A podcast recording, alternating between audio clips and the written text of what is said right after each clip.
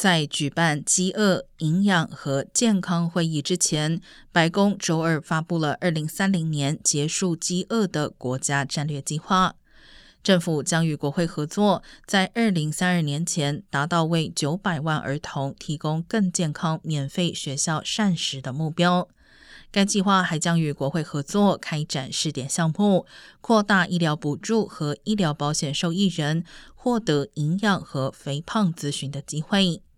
饥饿、营养和健康会议将于周三举行，这是五十多年来首次举行此类会议。